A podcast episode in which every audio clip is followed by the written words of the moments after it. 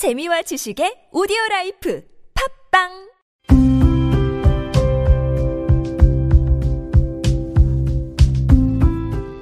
칼럼을 읽어드립니다.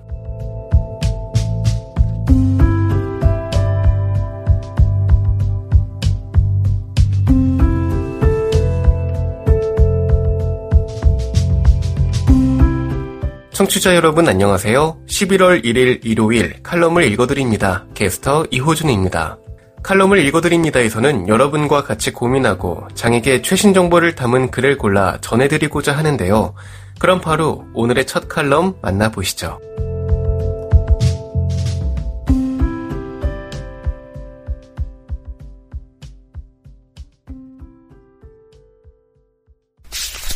에이블 뉴스 발달장애 학생 감각 언어로 표현하기의 중요성 아동이 자주 써 정서적 안정과 상담 효과 높일 수 있어 기고 이진식 사람의 모든 생각과 경험은 오감의 조합으로 이루어진다. 우리는 오감을 통해 내면의 세상을 표상화한다. 우리는 감각을 통해 정보를 받아들인 뒤 내면에서 이미지, 소리, 느낌, 맛, 냄새 등을 각자의 방식대로 표상화한다. 경험을 내면에 표상화할 때 이 다섯 가지 감각을 골고루 섞어서 하지만 보통은 사람마다 특별히 더 잘 활용하는 감각이 있다. 사람들이 특별히 더 선호하는 감각에 따라 시각 선호 유형, 청각 선호 유형, 신체 감각 선호 유형으로 나눌 수 있다. 발달장애 아이들은 대부분 시각적 이미지에 강점이 있다. 이것은 대상을 볼 때 이미지화하여 기억한다는 의미다. 대부분은 그림이나 모습, 외모를 봄으로써 기억하며 소리에 대해서는 덜 민감한 편이다. 특히 자폐성 장애 아동은 경험하는 것들을 사진 찍듯이 기억하여 시각적 학습자라고 불린다. 이 경우 부모나 교사도 아동과 대화 시에 시각적 단어와 표현을 많이 쓰면 좋다. 시각적 언어 표현의 예시. 정말 색깔이 알록달록해서 이쁘다. 저분은 항상 푸른색 옷을 입는다니깐. 그 순간 세상이 온통 노랗게 보였어요. 명확하게 그려지지가 않는데 아주 밝은 미래가 펼쳐질 거야. 내가 보기에는 이건 아니야. 오늘 정말 좋아 보이는구나. 부모나 교사가 아동과 동일한 감각 언어를 사용하면 대화가 잘 통한다는 느낌이 들고 심리적으로 안정이 된다. 그리고 아동과 라포 형성이 훨씬 잘 이루어지며 신뢰 형성에 도움이 된다. 부부 간의 관계나 동료 간의 관계에서 대화가 잘 통하지 않고 자주 갈등이 생기는 경우 서로 사용하는 감각 언어가 달라서 그런 경우가 많다. 예를 보자.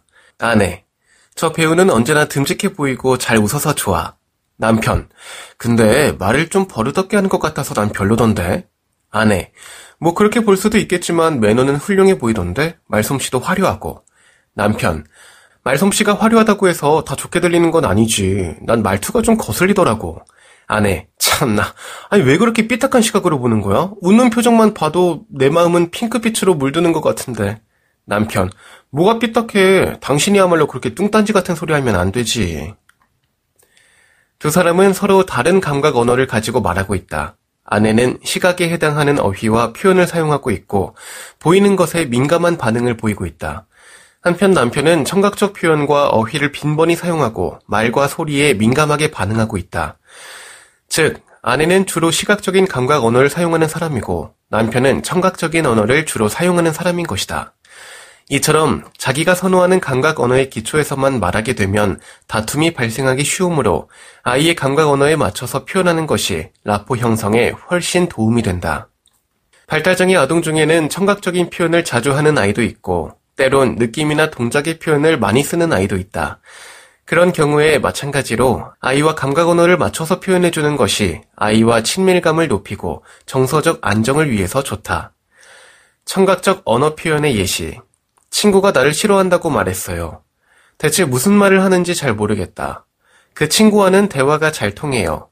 그거 참 괜찮은 표현으로 들리는데 누군가 내게 참 잘했어요 라고 칭찬하는 것 같았어. 느낌, 동작과 관련된 언어 표현의 예시. 오, 아주 느낌 좋은데? 친구가 나를 싫어한다고 말해서 슬퍼요. 학교는 정말 편안하고 안락하다. 아직 어떻게 해야 할지 감이 잘 안 와. 그때 일을 지금 생각해도 긴장되고 떨려. 얼마나 추운지 이가 달달 떨리더라. 친구가 나를 때렸어요. 그냥 친구들과 공차고 놀았어요. 아이와의 평소 대화를 분석해보면 아이가 어떤 감각 언어를 주로 활용하는지 알 수 있다. 아이가 선호하는 감각 언어를 알면 그에 맞춰서 같은 감각 언어로 표현하면 된다. 다음은 학생의 대답에 따른 교사의 반응 예시다. 교사. 그 친구의 무엇이 너를 힘들게 하니? 학생. 그 친구와 전 대화가 통하지 않아요. 교사. 그 친구와 어떤 이야기를 나누고 싶어? 교사. 그 친구의 무엇이 너를 힘들게 하니? 학생. 그 친구가 절 자꾸 이상한 눈빛으로 쳐다본다고요. 교사. 그럼 친구의 어떤 시선을 원해? 친구에게 어떻게 보이고 싶어? 교사. 그 친구의 무엇이 널 힘들게 하니? 학생. 그 친구가 저를 차갑게 대해요. 교사. 친구에게 바라는 정서는 뭐야? 학생. 절 따뜻하게 대해줬으면 좋겠어요. 그런데 행동도 자꾸 절 때리려고 해요. 교사. 친구가 어떤 행동을 해줬으면 좋겠어? 아이가 자주 쓰는 감각 언어에 맞춰서 언어를 표현하는 것이 처음에는 쉽지 않을 수 있다. 하지만 익숙해지면 친밀감과 신뢰감을 형성해 상담 효과를 높이고 원만한 관계를 맺을 수 있다. 그리고 대화 과정에서 많은 갈등을 줄일 수 있다. 지금 여러분께선 KBIC 뉴스 채널 매주 일요일에 만나는 칼럼을 읽어드립니다를 듣고 계십니다. 브레일타임즈 스스로 사는 삶을 위해 김화영 자립생활 교육과정 나이 50줄에 스스로 생활하기 위한 교육을 다시 받는다. 뭔가 마뜩잖은 타이틀의 프로그램 명칭은 나에게 그런 첫인상을 남겼다. 그런 못마땅함과는 별개로 내 시력도 그리 좋은 상황은 아니었으며 뭔가 준비해야 한다는 강박은 시력의 저하와 비례하여 커져가던 시기였다.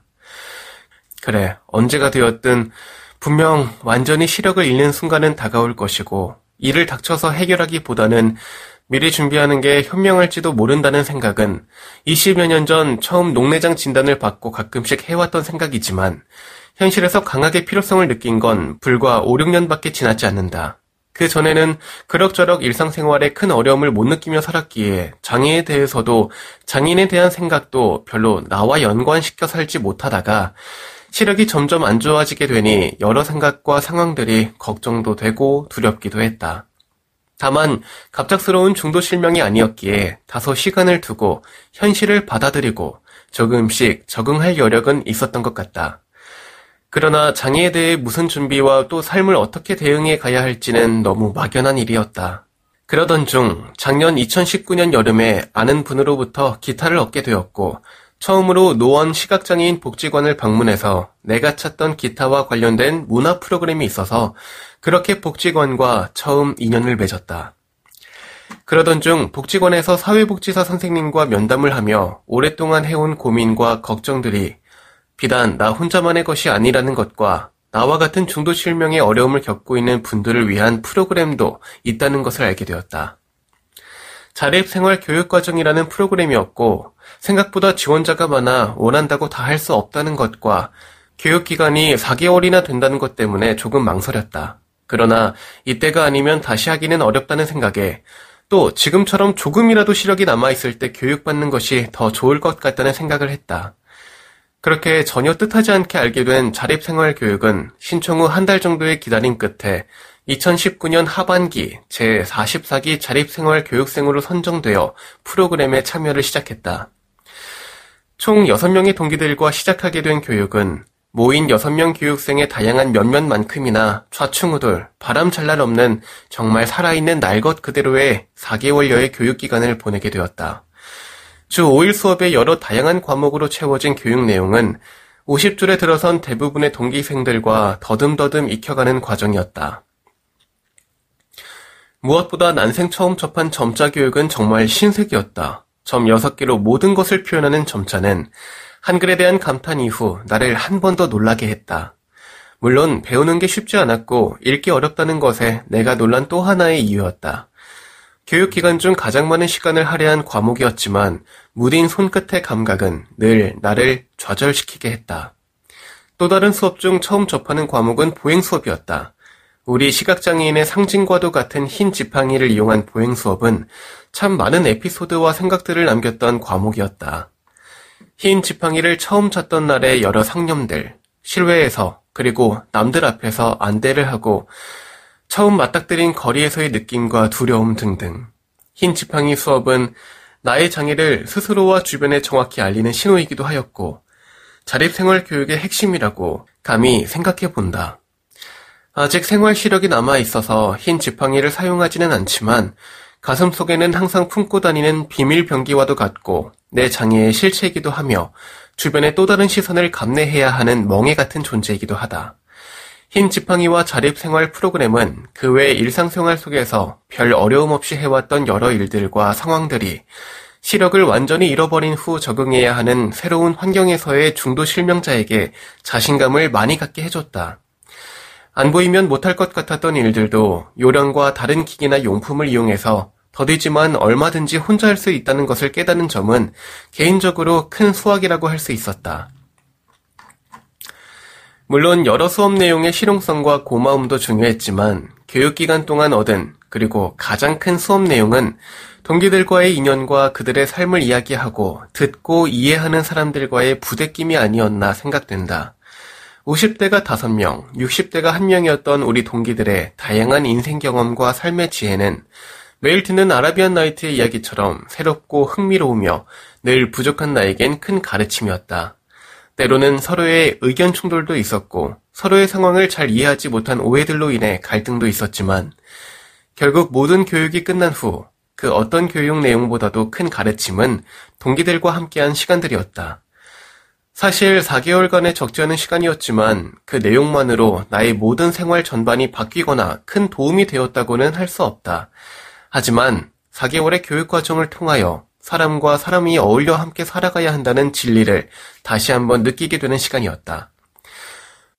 복지관 선생님들의 큰 도움과 희생을 통하여 사람에 대한 신뢰와 누군가를 위한 작은 보탬이 얼마나 큰 가치와 결과를 가져오는지를 몸소 느낄 수 있었다.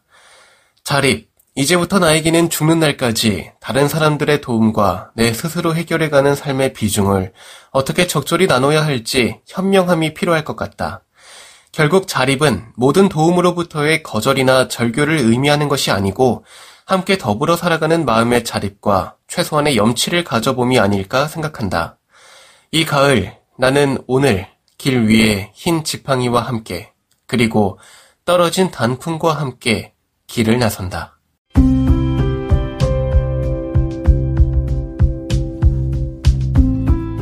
11월 1일 일요일 칼럼을 읽어드립니다. 오늘 준비한 소식은 여기까지입니다. 지금까지 제작의 이창훈, 진행의 이호준이었습니다. 끝까지 청취해주셔서 고맙습니다.